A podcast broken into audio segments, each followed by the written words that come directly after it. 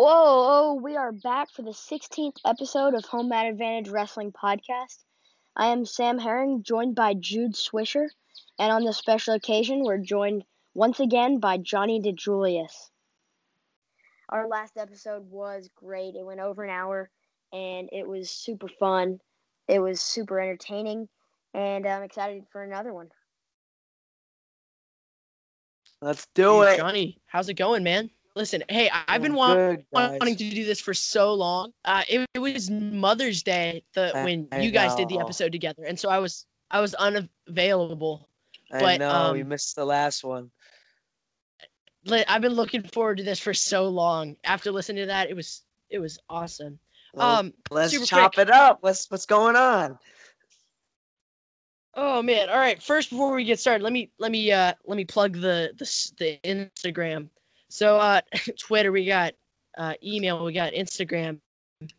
Our Twitter is at HMA_pod. Our Instagram is at HMA_podcast. And our email is hmatadvantage@gmail.com. Also, go check out Instagram is new? Yeah, it's new. It's like, I don't know. We have like 80 followers. Yeah, go check it out. I'm on it right now. Awesome. Nice. This is awesome. Dude, and then we post pictures from, like, Rutgers and different questions and whatever. What was I going to say? Oh, yeah, and, guys, go check out our new website. We post articles. Sam just did one on the Azar Dogu, which is it's super cool. So if you guys go read that, much appreciated. All right. Johnny, what's been going on, man? What have you been up to? Nothing much, you know, just I've actually been – so the whole month of June, I did 30 days straight of clinics. So I just got off a crazy 30-day clinic road trip, kind of starting up my July road trip for 2 weeks tomorrow. So I got one for the next 14 days starting tomorrow. Oh, wow. Wow. How many clinics is that? Just one each day or you stick it around in the same town for a couple days? Yeah. So sometimes I stick around. And sometimes it's one and done and leave. The one I have – I went in Michigan for like 4 days. That's the longest I've ever gone. Oh, wow. 4 days, which is pretty neat. Yeah, but most of the time it's one and done. You know, one. And then it'll actually be me and Dylan Palacio again doing a bunch. Oh, boy. Nice. Yeah, that'll be fun. I got to get him back for last year. He left me on the side of the road last year. Dylan hasn't been in Memphis in a long time. I might have to bring him back down to Memphis. Or to Young Guns or M2. Yeah. Or just Dude. Young Guns, you know. Dude, maybe we should get Dylan on the show. Jude, you're in high school, right? Yeah, I'm gonna be a sophomore. Did you go to Fargo? I did not go to Fargo this year. Really wasn't in the best interest of our family to go. I feel you. No, it's all right. How much did you guys watch? Any? I really. Funny, I didn't really pay a lot of attention to it. That one kid, the Cuban guy. Yeah, there's some pretty good studs out there. Who from Arizona? Yeah, that kid's good. Yeah. So I mean, I didn't watch a whole lot of Fargo. I don't think it's cool to see these young guys succeeding at the highest freestyle level in America. But it doesn't do me a whole lot of good to get caught up in the results and whatever. So, you know, I'll watch the highlights. Crazy is looking back, I'm going to be that guy that says back in my day. Right. But back in my day, we didn't have all the things you guys have. A lot of kids are coming out of high school, celebrities, wrestling celebrities, a Dayton Fix or, who are some other big names? Yeah. Soriano, Gable and all this stuff. I didn't even know what Cadet Worlds was until I was a senior in college. We didn't have that. And now Robert Howard, Julian Tagg, Jordan Decatur, all these big names are coming out of high school with world class results by their freshman year of college. It's unbelievable. And I really think that has a big effect on why we're doing so good internationally right now. Why we just had, so many champs at Dogu and all this stuff. The fact that Yanni was able to compete against world-level guys as a cadet is huge. Yeah. It's so right. You know what I mean? We went 2001 to 2011 or 12, we had like hardly any medals. Yeah, we had. You know, obviously we had a couple of champs. Varner, JB was 11. I know Sadek won. But we have just taken a huge upswing, and it's because there's wrestling more often. I feel like freestyle wrestling more often than there has ever been in our entire lives. I feel like for young guys. Well, what do you have? You guys been doing any freestyle this summer? Oh yeah, I've been doing. I did a bunch. I did a bunch earlier, but now like Fargo's wrapping up. I did. But you know, now that Fargo's wrapping up, MCU's really switching back into the folk style grind. So I'm transitioning out of freestyle, but I really enjoyed it. Well, congrats on States, bro. That's awesome. Yeah, it's all right. What about you, Sam? What were your freestyle accomplishments this past year? Well, I've done a lot of freestyle tournaments this year. Well, I've done 3 events this year, so it wasn't a whole lot. But I won Tennessee States, which isn't a huge deal. And then you can do what you can with what's in front of you, bro. That's all you can do. That's good. I took third at Greco Nationals. I don't know how. I'm not a Greco guy. Whoa! And you hate Greco. And I got what's your go-to throw, Sam? I don't even know. I kind of just hand fight until a guy falls over. Something like that. Johnny, awesome. Did you go to Fargo as a kid? I did. Yeah, I didn't do too well. I didn't really peak too much. It was weird. I went undefeated at junior duels. I actually beat some really good guys. I beat like Zane Richards. I don't know if you guys know Zane. He was a 2-time All-American from Illinois. Eddie Kilmara, who was he was Okie State guy. I beat some really good guys. Went to Fargo. I lost to. I lost this. Right. He was Mike Gray's brother, actually, who coaches Yanni at the Cornell. He was a stud in high school. Really, really good. Lost to him, and then I lost to Eddie Kamara after that. So, yeah, but, you know, I used to, you know, I had a really bad outlook. I was young. My mindset was pretty immature. I used to think like, oh, it's just freestyle. It doesn't matter. And I would not take it as seriously, but wrestling is wrestling. Anybody that thinks like that, is an excuse for them to come up short, you know? Like freestyle wrestling is more important than folk style. Even though one of them gets you a degree, the other one doesn't, it's more important for the sake of our actual sport, you know? Right. Jeez. Did you ever do any Greco? Oh, sorry. Give Sam. I never did Greco. Sam's question. Go ahead. That's all right. I like Greco. I just never did any. What did you say, Sam? All right. Well, I was just gonna ask, like, what are some reasons you value freestyle so much higher than folk? Is it just like the world, is how we win a world title rather than a title in just USA or whatever? So that's part of it. Like, let's say the world had a choice to either go all folk style or all freestyle, I would still choose freestyle, even though we might have the advantage, obviously, only because I think of wrestling from a fan's perspective. And from a fan's perspective, folk style is fun for me and you and Jude to watch because right? However, from Joe Schmo's perspective in the middle of Kansas, who's never seen wrestling before, you can cling on and win a folk style match. And sometimes the better guy doesn't win because he got ridden out or, you know, just stalling and certain things happen. However, in freestyle, there's times obviously the better guy also doesn't win, trap arm guts and stuff happens. However, it forces action. You know, there's a step out rule. There's there's passivity. There's cautions. Shot clock. You have to attack. And criteria. Yeah, there's shot clock. I think it's a very Exactly. There's a very unique way where it forces action to happen. It forces wrestling to happen. And it also forces people to be creative. If I am up 8-5, 8-4 in folk style, I feel really safe. The guy has to do a lot to get back in the match. If I'm up 8 in style, I am still on high alert because it could change in the blink of an eye. And that is a very unique sport. Exactly. Exactly. I mean, name another sport where someone can go from mercy. Yeah, like I'm gonna mercy rule you, or like tech fall mercy rule, or I could still lose though in 20 seconds. That doesn't happen. There's no other sport like that. There's no other sport where you could either literally end the match with one more point, or in 15 seconds it could be tied, or I could be losing. It is just the only other I can think of one sport that has a kill shot. One sport besides combat sports that has a kill shot, and that is, it's not even a sport, it's pool. I knocked the eight ball in. That's the only way you can lose, right? Yeah. So fair. It's a unique sport. I really like freestyle in that aspect. And then lastly, what I think it really does well is if I shoot in on somebody, legs and folk style, I can be a little bit more patient, a little bit more sloppy, and a little bit more, less technique and kind of grind the finish.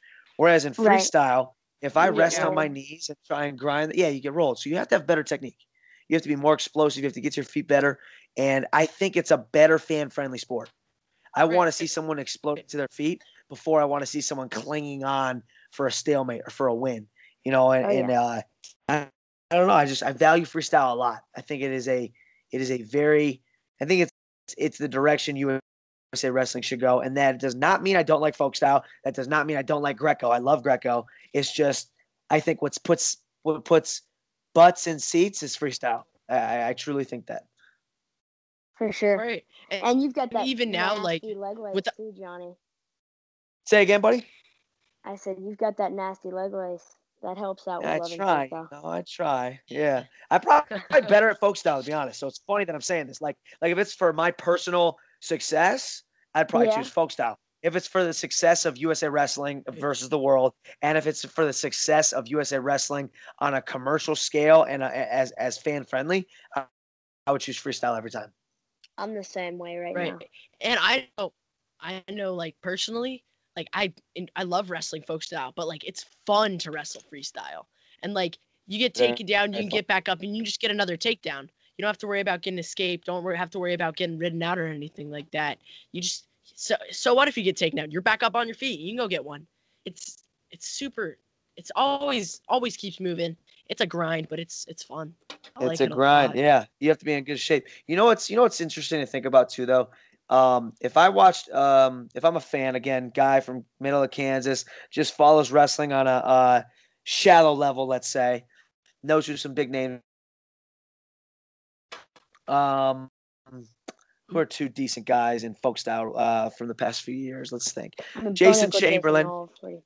Those are really good guys. Well, let's say Jason Chamberlain. Let's say Jason Chamberlain versus Jordan Oliver. Let's say Jordan Oliver versus Jason Chamberlain is happening in college, and there's a dual meet between Boise State and Oklahoma State. All of a sudden, a lot of people are gonna watch that duel, right? A lot of people. But if you notice those same people wrestle in freestyle, they will not get the same amount of views from USA Wrestling fans. And it sucks. And it's because people are very loyal to their schools, very loyal to the college, to the college season. And I wish that same amount of ship would transfer in to the senior level wrestling. Because those guys are probably better than they were in college, but they're getting less eyes on them, which really sucks.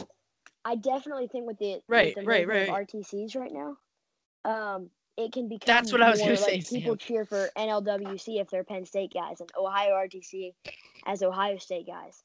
So I think that is going to be something to really take the eyes of other spectators and fans into more of a season if USA Wrestling kind of takes advantage of the RTC rivalries. Yeah. And if they can turn in dual meets and stuff like that, that would be huge for you know what I heard. So guys, what would you guys think of having Drew, go ahead. All right. What would you guys think of having dual meets between RTCs? What would you think of that? So obviously we had the AWL, which I thought was pretty cool, but like more a more team type thing. Right. Well yeah, you know, I really like it. I think it's really cool. You know, it's funny, just, side note, John Smith wants to, end RTCs. He doesn't like them. Really? Which is... What? That's crazy. I've never... that, you know, that's a rumor I heard. That's a rumor I heard that a few people have told me that. Uh-huh. And I've always wondered why. I've wanted to ask him, you know, why he doesn't like RTCs. I'm sure he has a pretty logical reason. It's John Smith. Oh, but, yeah. You know, you know, I like what Minnesota did a few years ago. Well, they did something pretty cool. They, in between, you know how some college duels after 5 matches will have an intermission? Right, yeah. They had Jason Ness wrestle an exhibition match for the, you know, versus another RTC guy against the other team they were wrestling, which was pretty cool. Oh, that's cool.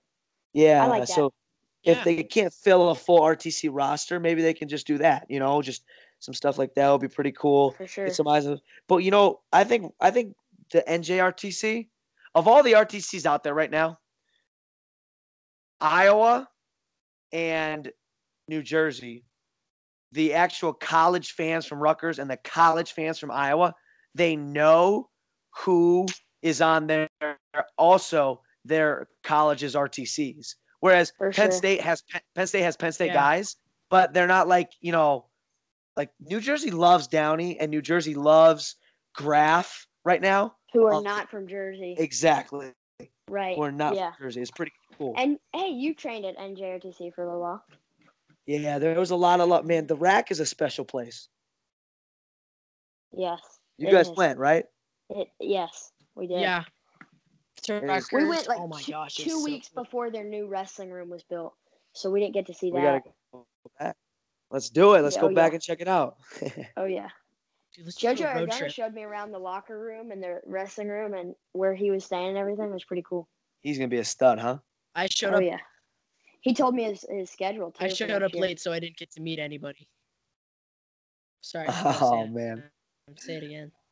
That's all right. No, I was saying JoJo Argona showed me Rutgers' schedule next year. Oh, I don't even know if I saw it. That's pretty cool. Yeah, it was nice. Dang. Oh, right, cool. Let me tell you, he's got a good debut. A good debut. Go ahead, Jude. What are you going to say? Nothing. I just want to, let's just keep it moving. Let's talk about Harvard, man. What's up with that? So I was in the middle of my clinic road trip, you know, maybe halfway through 15th, 16th, and I got a call from Coach Jay Weiss, who's the head coach at Harvard. You know, he was actually the head coach when he was 21 or 22 years old. I think he's probably in his late 30s. Me? That's crazy. He's still in college. He's young for a head coach, bro. That's right. You know, it's crazy. And he's coaching guys that are older than him. Exactly. Dude, there was a window for me where I was too young to be telling kids what to do, but I was too old to be going out and hanging with them. I was like 24, 23.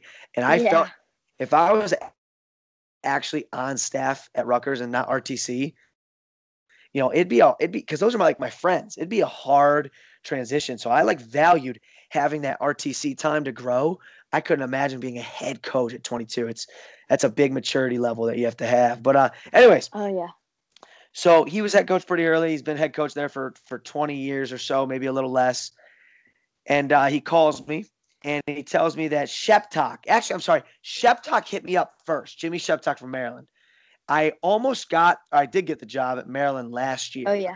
I got offered the job. Some other stuff happened where I wasn't able to end up accepting it. And as you know, Clemson now coaches at Maryland. So he ended up hiring a new staff. Sheptock ended up leaving. Jimmy Sheptock, you know, for the listeners who don't know, is a national runner-up from Maryland. Really good wrestler. Lost to Ed Ruth in the finals. So he he's a stud. So he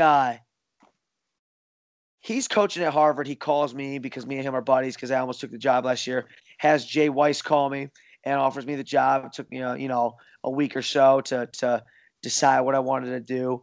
And I really like the Boston area. I think that Harvard has really, you know, cool people around it. And what I think I'm going to, you know, really what I'm really interested to see is how they recruit out of the Ivy League. You know, just how does Cornell do it? How does Lehigh's not really cool. Yeah, Lehigh's not Ivy League, but they're a really good school, and how they can kind of, you know, find a kid that does the right things off the mat, has the right grades, you know, and also is a little bit of a butt kicker. You know what I mean? You got to have all three, and lives the right lifestyle, and I'm interested to see how the Ivy League does that.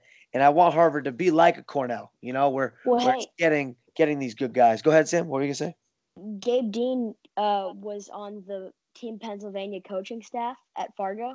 Right. And, you know, he has zero connection to Pennsylvania. I didn't realize. And he was just there kind of like recruiting.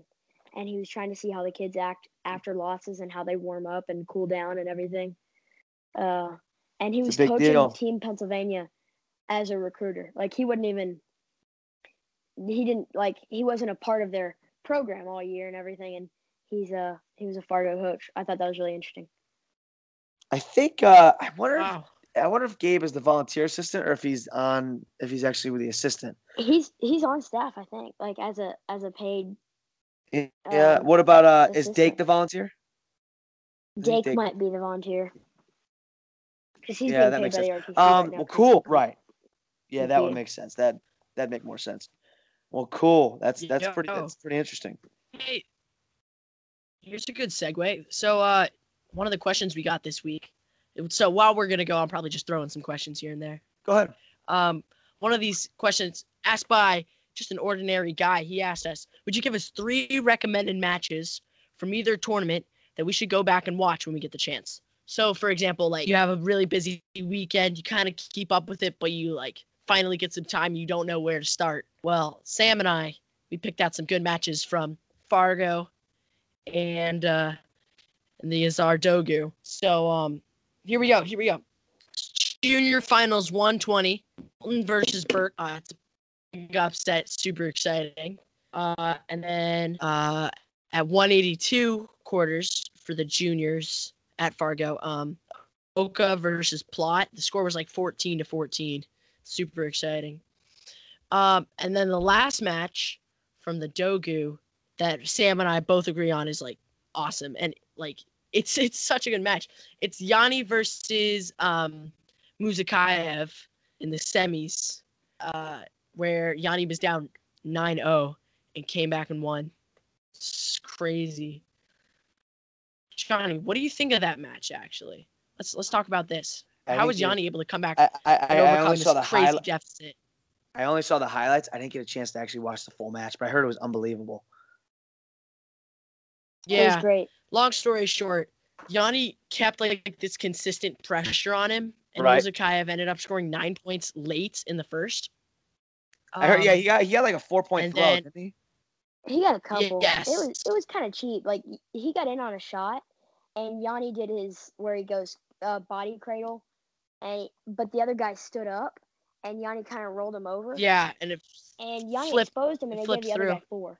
Guys, you are never crazy, right? You are never safe. It is the coolest sport. Hey, just kind of piggybacking off what you said, Jude. You said top 3 matches that you saw this weekend, right? Is that what you were going off of? Right. Yeah. Just throwing this out there. If anybody's ever bored, okay? If anybody's ever bored, you don't really know what to do, and you just want to watch some good wrestling. You want to watch good wrestling that's not, you know, centuries old where, you know, they have horrible technique. I got some good matches that if someone, you know, I get a lot of jiu-jitsu questions, like a lot of jiu-jitsu guys will be like, hey, man, what's a good match I can watch? If you guys want to ever watch 4 or 5 unbelievable matches, here's what I want you to go and watch. You're bored. It's a Monday night. You can't sleep. Type in number 1, Darian Caldwell versus Metcalf. Most people have seen that. Okay, that's number 1. Number 2, so right, it's unbelievable. Number 2, you guys got to type in Montel Marion versus Alton. I forget which Alton it was, but it was at the Penn State-Iowa duel, Alton's freshman year. Alton goes up early. Montel versus Dake, good. Montel versus Dake is good, but Montel versus Alton was unbelievable. He comes back, he digs himself out of a crazy hole, and Speaking about Montel again, watch Montel versus Jimmy Kennedy quarterfinals at the Nationals. Unbelievable match.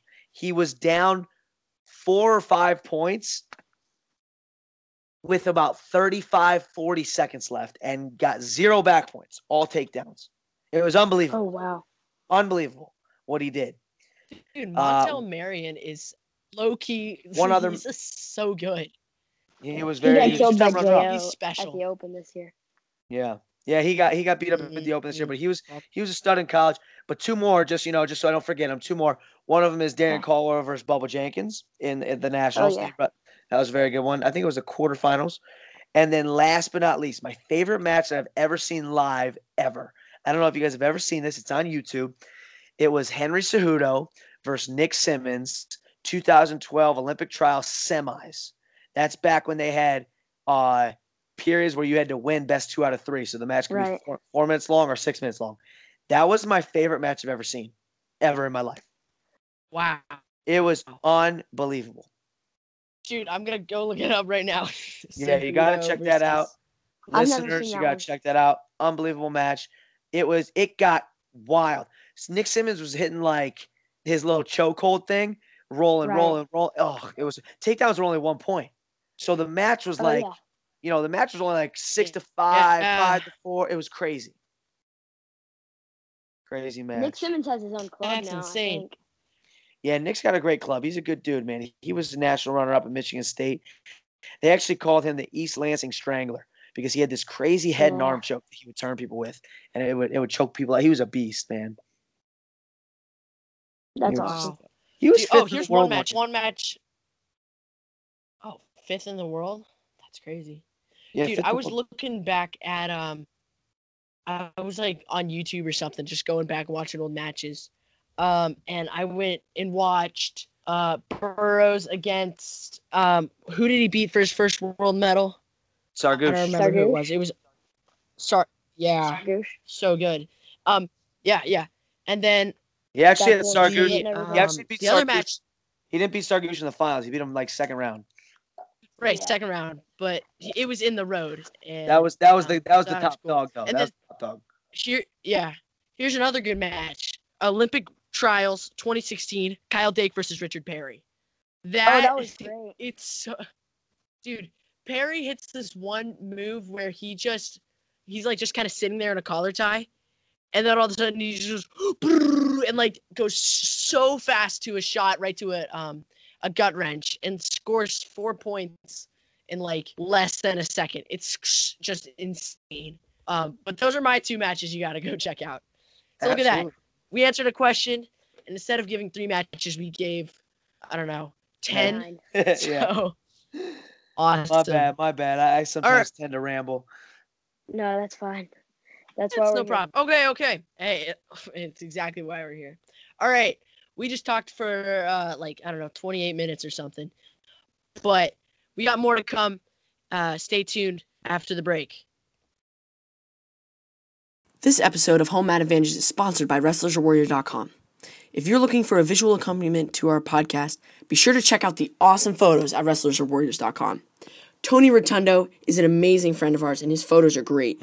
Go see for yourself at WrestlersorWarriors.com. That's WrestlersorWarriors.com. And we are back from a break, and we're just here talking with Johnny DeJulius, getting back into some more questions. So here's one that I've kind of had on my mind, and I know this dude on Twitter, Ordinary Guy, he had asked it previously, but he asked, is it time to get rid of headgear in folk style wrestling? I'm open for him. What do you guys think? Go ahead, Sam. Let me hear you. I don't have too much of an opinion. I think that so many college wrestlers have spoken out and been like, no more headgear, it's stupid, it's not saving us. And after watching Fix Soriano this year, it kind of made me mad. And so, yes, I want to get rid of it, but, I'm not too mad with it. Yeah, for me, go ahead. Go, John. There you go. So for me, I just think you don't see other combat sports having headgear. If someone wants to practice with it, it's like boxing. I wear boxing headgear to protect my head. Right. I think if you want to train with some headgear, protect your ears, that's your choice. I think it's an extra variable that is unneeded. And we bring up one match, Fix Soriano, and it maybe played a factor in that one, but obviously that's the 1%. However, it's 1% too many. I don't think there's a need for it. So I think the old school guys you know, the old school dads and the moms are, you know, oh, we need headgear. I don't want my son looking like that, et cetera, et cetera. But when it comes down to it, once you got cauliflower, your headgear only makes it worse. So I'm good without it. I'm good without it. Listen, this is our trophies.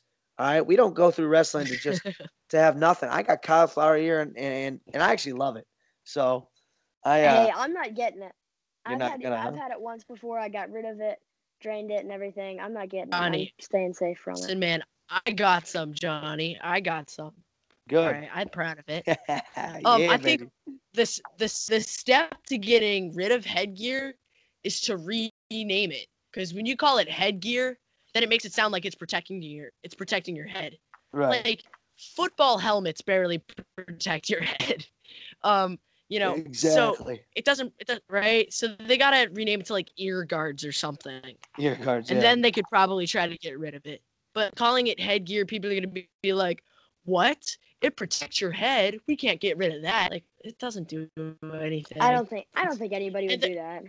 All right, well, how about this? How about different questions? So kind of going off of that question, should we get rid of headgear? What do you guys think about getting rid of cutting weight? Are you for or against that? And how would you rearrange weigh-ins or weight classes or something in order to do that?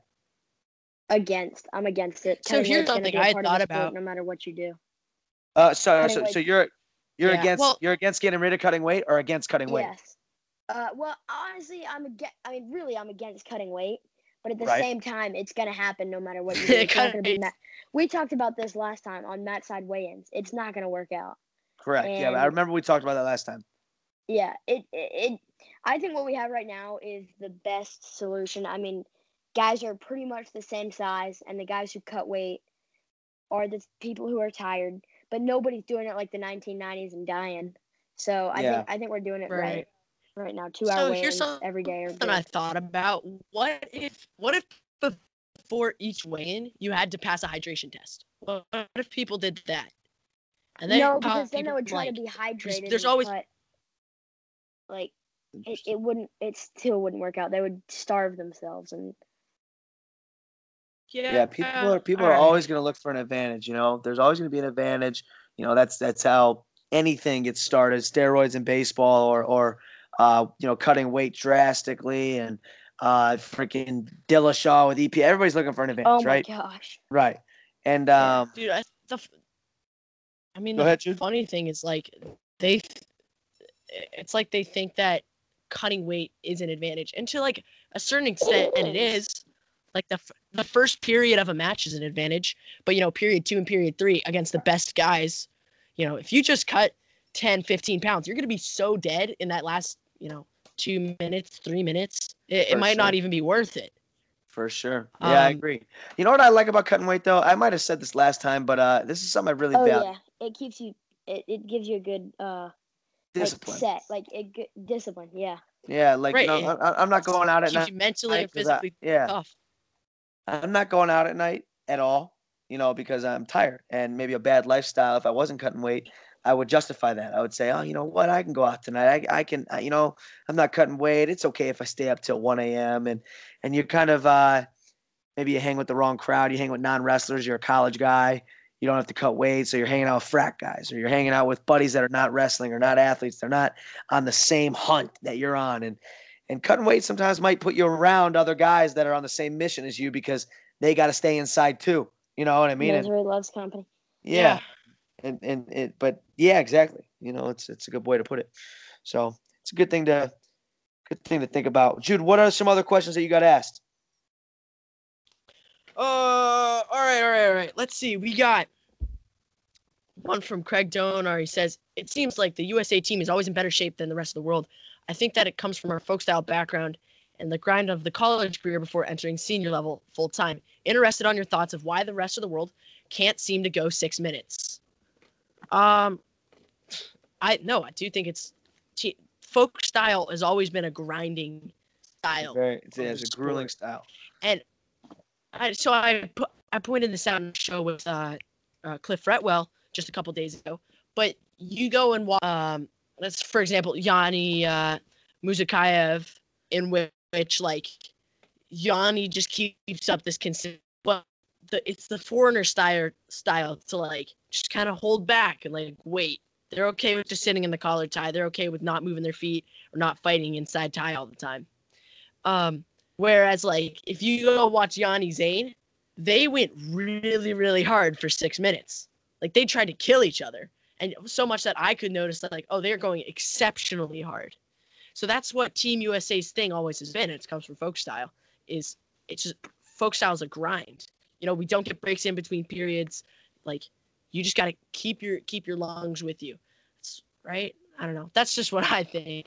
I would kind of agree. And then another thing is, overseas people treat wrestling a little bit more like an art, and they kind of try to finesse themselves to the win, and it doesn't come. You got to grind, and you got to do sprints after practice, and you got to kill yourself. It doesn't come with that being an art. And 100%. As Americans, we don't look at wrestling as an art. We look at it as our lives, as our livelihood, mm-hmm. and it's just who we are. And so we want to succeed at it, and it's become, especially with Gable, Dan Gable preached, you outwork everybody, you win. And that changed our culture. Exactly. Think of it this way. Think about how rewarding it is to just get a really hard fought takedown. Like where you're on the legs for, I'm talking 30, 40 seconds. And you just out muscle and out, like you just go longer than the other dude does. And the second thing is how rewarding it is to break an opponent to just break an opponent, you know, like tough match, stakes are high. And you just end up breaking him mentally, not maybe physically, not like any bones or anything, but like just completely destroying him. It's what Americans take pride in, you know, and that's why it looks really cool when, you know, Yanni can go out and be down 9-0, but then break the dude mentally, and he just starts thinking, oh man, I'm so exhausted. This dude isn't slow. Yanni has both right now. Yanni has the finesse and technique to keep up with wrestling, and he also has so he has the skill sets, and he has the toughness of the Americans too. He's a very dynamic wrestler, which is very cool. But no, I agree with you, Sam. I agree that, you know, we grind and grind and grind and have an advantage. David Taylor's a little bit like Yanni too, where he has both. If you watch him and Yazdani the first time at World Cup, he broke Yazdani pretty good. He was winning the whole time, but he broke him pretty good. And Yazdani kind of quit. It's crazy. You know, I wonder how we got brought up into that style of wrestling. You know how it kind of came about. Gable. You know, I would definitely started a precedent. You're right. I would definitely did. Brands just hard nosed, you know, freaking grinding through a match. But that is that hard work beats talent when talent doesn't work hard. That's a very demanding style of wrestling, and you know what wrestling. You know what's interesting about wrestling? You see these really good athletes, Tom Brady, competing at the highest level at age 40, LeBron James, 34, etc., stuff like that. The fact that we grind so hard, most of our guys, their best years, 28, 29, and by 30, they retire. Reese Humphrey is a freak athlete. He's got to be only 31 years old, right? Mm-hmm. I do wish that our grind could keep them still wrestling, but it is such a hard, demanding style of wrestling that you can't keep wrestling past those ages. You know, it is too tough. And Turkey has like 40-year-olds wrestling.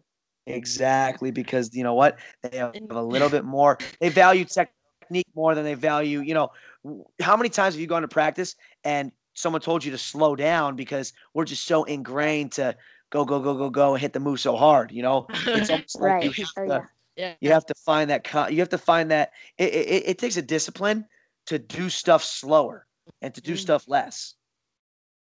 No, you're right. Sure. And dude, and think of Sajid Aliyev. He's like his 60th birthday coming up. You know, he's gonna be the oldest wrestler ever. And at the same time, the youngest. So wrestle cadets. Yeah, Sajid Aliyev. Yeah, incoming cadet right here. Jeez. That's coming up from school boys. Okay. Let's see. All right. We got some questions from Wayne Fish, who Sam is in love with. He says, awesome. Who else besides Nomad would be a good running mate for me when I run for president in 2020? So, Sam, who do you think? Well, I've got two answers. I think two people would really man this job well. And I'd say either Tony Rigotti or Derek Lewandowski. I want to know what Wayne thinks about that. These people are very similar in their personalities. Someone just get Wayne on the phone. Get Wayne on the horde. Yeah. Well, they're all the same person. Wayne Fish, Tony Rigotti, and Derek Lewandowski are all the same person. But I know. Thanks, Sam. Yeah. All right, and then he also actually says, also, if I didn't run, who would be the best candidates from the wrestling community to run for the 2020 president and vice president? He spelled president wrong, put an N in the middle. Jeez. Who do you think, Sam? Well, I got one for Johnny. How about Jim Jordan? You know him? Oh, I know Jim Jordan, of course. Oh, yeah. I think he'd make a good one. You know, I heard that he doesn't want to run for president. I'm sure he doesn't. I mean, that's a lot. Yeah. That's a lot. I bet he's happy with Congressman. That is quite a bit. He's an Ohio boy, though. He used to coach me a bunch when he would coach in Graham. You were really? Walsh Jesuit, weren't you? Yeah, I went to Walsh Jesuit, but you know, Jeff Jordan's was really big. Jeff Jordan's was one of the first big camp systems when we were young, so we went to his all the time. I went to that for the first time last year. Oh, really? It's great. Yeah, it was. You know, it was actually when you came. I missed your camp because I was up there and you were in Memphis, so that kind of stunk. That was weird. I was in Ohio and you were in Memphis. That is funny, huh? It's really funny. Yeah, switch places. Wow, that's all right. Let's keep these questions rolling. It says, could a team made up of Micic, Nikki Pushups, Yanni Diakomahalis, Ryan Deacon, Mekhi Lewis, Zahid Valencia, Bo Nickel, Patrick Brucke, Hail Caesar, and Gable beat our current world team in a dual meet? And I think the answer is probably no. But actually, wait, maybe. I don't know. So, could Micic beat Dayton Fix? Yes. That could happen. Yes. Well, there are five people on here that already lost to our guys. Bo and Yanni and, Nikki Pushups beat Joe Colon, who was, one removed from Tyler Graff. So, that's, I could see Soriano being our rep. They're in the same room. Deacon beat James Green. Yeah. Deacon beat Green, so it's doable, but then Green kind of turned it on him at Final X Lincoln. Gable was obviously in Final X against Gwiz and Anthony Caesar. What was it? 97. That's not yet. Just you wait. And he Kyle can't Snyder. Cut to that. Jude told me today he weighs 240. Well, that's confidential, Sam. Now I'm going to have to bleep it out. Great. He weighs 240, folks. 240. That's how he said. He said, I weigh 240. Geez. So I don't think – no. I think no, that team would not beat it. As good as that team is – that would be a great duel. Oh, my gosh. It would be super good. Let's all right. You know what I wish we did for Beat the Streets? They talked about it, but it was just like NCAA champs versus current world team members. They only had two matches. They only had Ashnoff versus Green and then Soriano versus Cologne. I think that would be a great idea to do that. You know, all the way up and really down the line. They tried hard, but guys said no. Did they? They did try for that. Yeah. I think Spencer Lee said no. The issue was a lot of.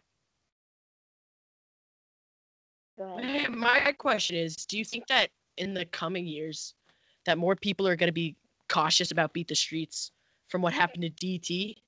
No. Do you think, you can get hurt. You can get hurt anytime. Would they be more cautious in the U.S. Open or World Championships or practice? Well, Beat the Streets is an exhibition. Exactly. Yeah, it's an exhibition. I think it's kind of funny. Go ahead. You know, think about this. So David Taylor. This isn't going on a point or anything, but David had probably been in that position, going over the top and in the far ankle scramble. he'd probably been in that 3,000 times in the past year. That's where David thrives, is on his scrambling far ankle, and he knows what to do. And right, exactly. And that's what he probably did that 100 times every day in the practice room, you know. But just this one, just random exhibition against Drew Foster, he happens to hurt his knee. So I don't know. With that attitude, if you're thinking like, oh man, I might get hurt, then why even wrestle at all, right? Chimizo, yeah, it's going on the mat.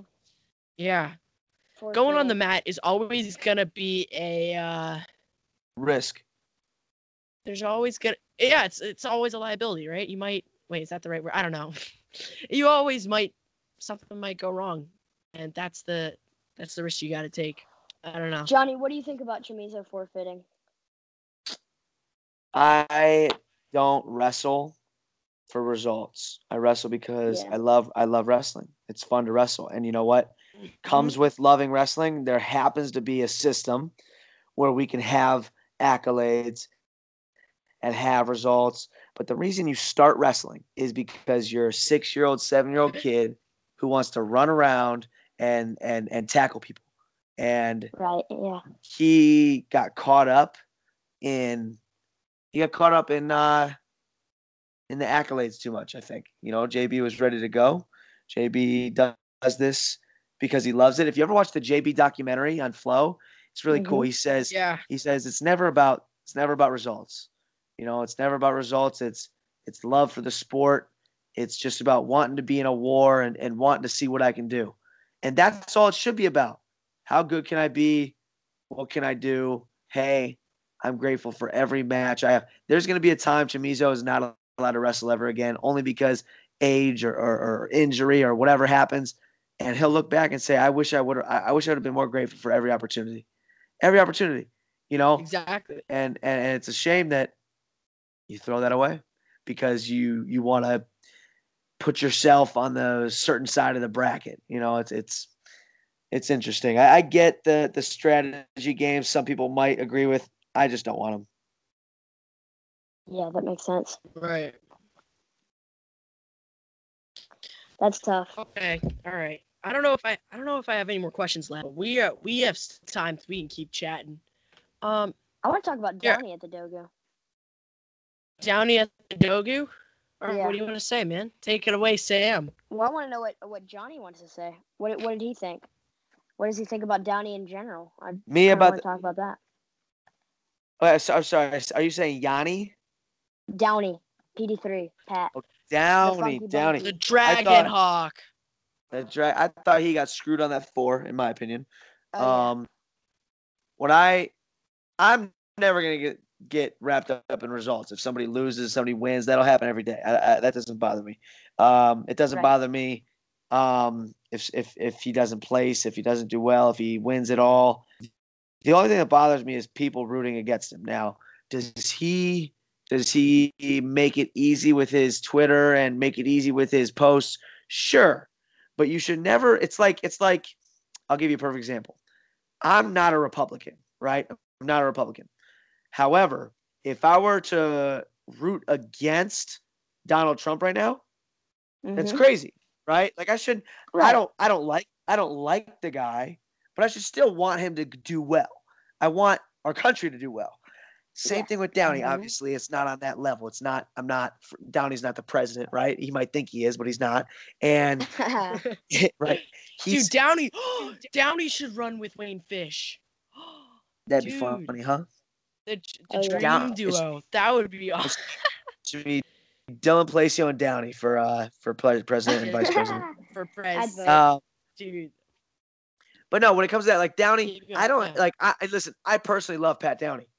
But there are a lot of people who are rooting against him. And I don't understand that.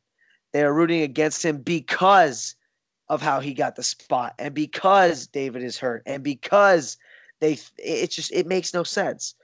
Everybody should be very happy if he succeeds, and they should build him up, and they should treat him like the world rep. You know, you don't have to like Donald Trump. You don't have to like Donald Trump. You should root for America though, every time. Yeah. So I would say that it's definitely gotten better. But one of the things I've noticed about like people hating on Zane. It's like the same kind of thing. Oh. Like you might think like Yanni's the better wrestler, but Zane's our rep. Like, dude, I was. You can still like Zane. It's not. Yeah. Yeah. They're both really fantastic wrestlers. Maybe, guys, just give him a try. He's probably not that bad. But like on Instagram, which is arguably the lowest on the totem pole of wrestling social media. But like people are downright just hating on Zane, like just saying like, oh, he's garbage. Like, I don't know. I always bring this up, but people forget that he did win like one match at Rutgers, like outright. He beat him. Yeah, outright beat him. So, and that's what. Yeah, it technically would be 2-2 right now, right? Right. If you count the fluke win, or no, I don't want to say fluke win, but you know what I'm talking about. Yeah. Yeah. Fluke win. So I don't know. In a perfect world, we'd always be behind Team USA. Like when the team's not decided, sure, be behind whoever you like. But once the team's decided, like you should always be Team USA all the way. So always, man. Why I'm Team Downey. Team USA. Dude, Team Zane. Team Tyler Graff. Team everybody. It doesn't matter. Oh, yeah.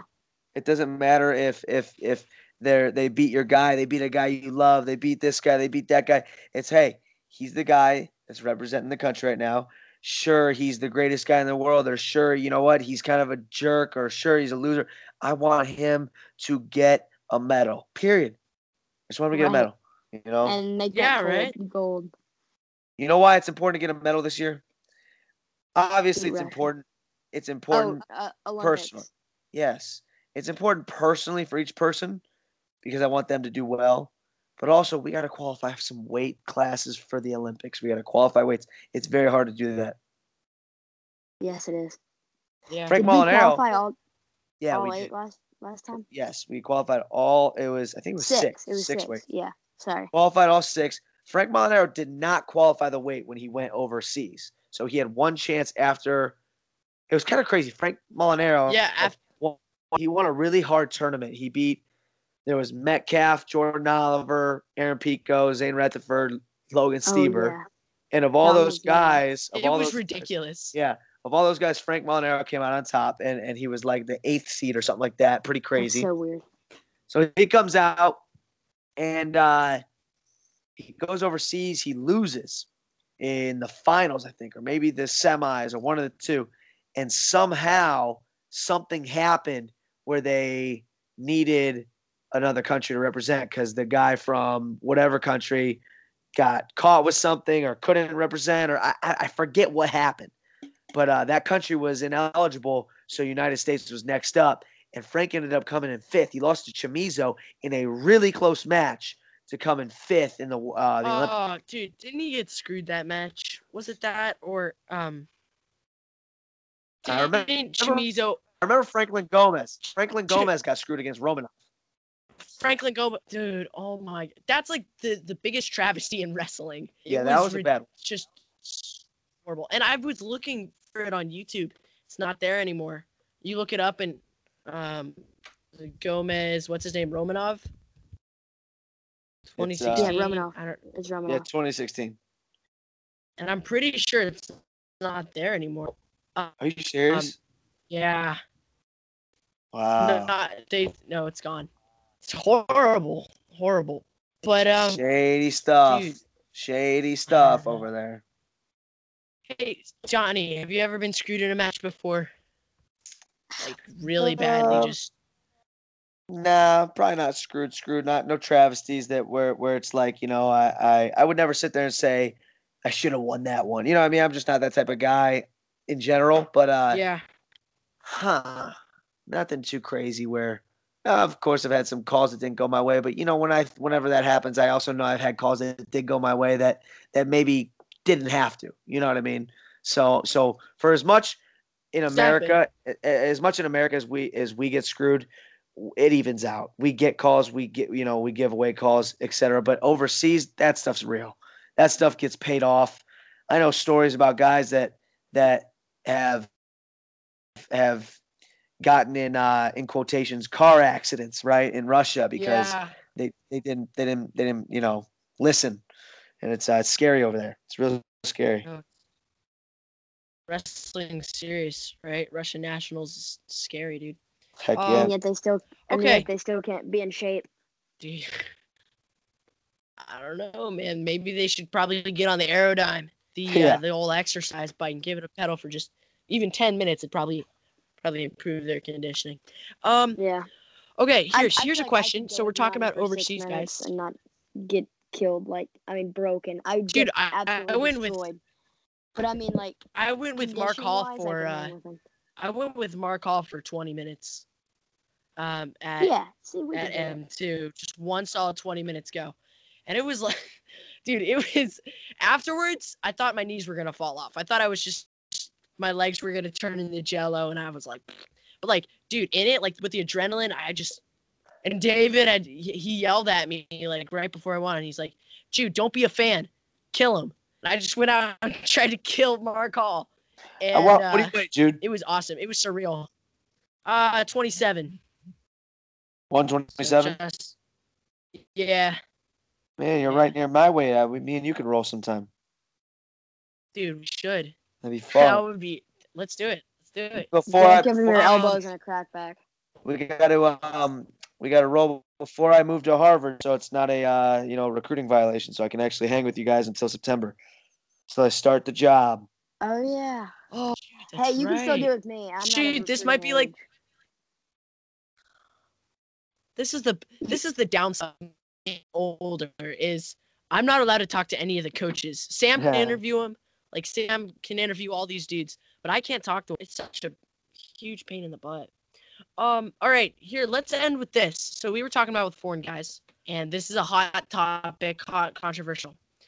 Johnny, what do you think of guys from foreign countries training in the United States, but wrestling for foreign countries? Doesn't bother me. Where's Cristiano Ronaldo? Where's Cristiano Ronaldo train? Where's Lionel Messi train? You know what I mean? Who's Lionel Messi represent? Yeah. Argentina. Yeah. He trains in, is it Madrid or I forget where he goes. Is he Barcelona? Yeah, he's Barcelona. I don't know. Cristiano Ronaldo. Sam's like, well, who's Messi? All right, I know these people, but I don't know. For those guys who don't know, listeners who don't know, it again, the way I think, guys, is from a fan's perspective. What is going to make wrestling big? What is going to make wrestling mainstream? What is going to make wrestling sell tickets to kids? You know, we want kids wearing. You know how they wear an Ezekiel Elliott jersey, or they wear a jersey of their fame, their LeBron James jersey. What you know? What's going to get that for wrestling? Where are we going to see that? And the way we do that is we don't let wrestlers run wrestling. If you let an old school wrestler guy run wrestling, all of a sudden you're going to only have grind. You know what I mean? You're going to have things that aren't publicized, and you're just gonna, it's just gonna be like a hard-nosed, tough guy sport. That's fine, but that's not fan friendly. You don't see Kobe Bryant running the NBA. You let a CEO who's good at business runs the NBA. If you want things to be big, there's stuff like the Premier Soccer League in Europe, the European Premier League, that they do it really well. Cristiano Ronaldo is the best soccer player in the world. Italy pays him hundreds of millions of dollars to play in Italy. However, when the World Championships comes around every 4 years, he represents his home country of Portugal. Now, that's okay. Do you know why? Because the word money. Money made soccer big, and because of money, it's able to get to different areas, corners of the world, and it's able to be a mainstream sport. We need money in wrestling. Well, Johnny, it's a little different. Right, we do need money in wrestling, but right now we don't have money in wrestling. So, like, you can say, oh, well, this guy's training over here for millions and millions of dollars. But, like, Chimiza's training in New York for free. Like, he's just coming over here, and no one's paying him. He's getting paid by the NYCRTC. Yeah, and NYRTC pays him. Oh, well, maybe I'm just stupid. Man, all right. So what do you mean by money in wrestling? How do you think that should be distributed? I don't ever want to say give back, right? That's not what I mean. However, when people complain about Flow Wrestling, it pisses me off because you want a free product.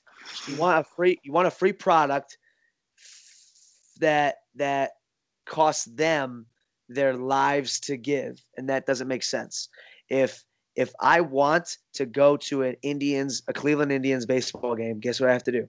I have to pay money to go because the people who put on the event are that's their job, right? You create jobs, and that creates views. You create jobs, you create views, you get money in the sport. All of a sudden, we can branch out. The reason the NJRTC is doing very well right now, it's not just because the coaches are so good. It's because they have a lot of money backing them up. They're able to get Reese Humphrey, and Reese Humphrey's able to do a good job, and they're able to get Pat Downey. They're able to get Tyler Graff, right? There's money in wrestling. And now because there's money at NJRTC, they have world team members. Because they have world team members, they have eyes on the NJRTC. It's a domino effect. You need money in areas, and it really helps. And people got to stop trying to get things for free because that's how it's always been done in wrestling. There's a really bad stigma for people who coach. A lot of old school people think, oh, you know what? I should do this for free because I love wrestling so much. I should come back. I should coach at my high school for free. I should do this camp for free. And it's so nice of them. I don't want to take a shot at them because it is a very selfless thing that they do. But it also does a disservice because if you get money into wrestling, if you get paid, if you're able to get paid being a high school coach, if you're able to get paid working a club, if you're able to get paid doing a camp, you're able to give back more. You're able to make a living. You're able to give more of your time. You're able to impact more lives. You're able to get kids more into wrestling. It's a big domino effect, and I just think I think it's really important. You know, sorry I went on a little bit of a rant, but it's important. Oh no, that's fine. Oh, it's perfect, dude. Okay, all right, y'all. Is there anything else you guys would like to talk about?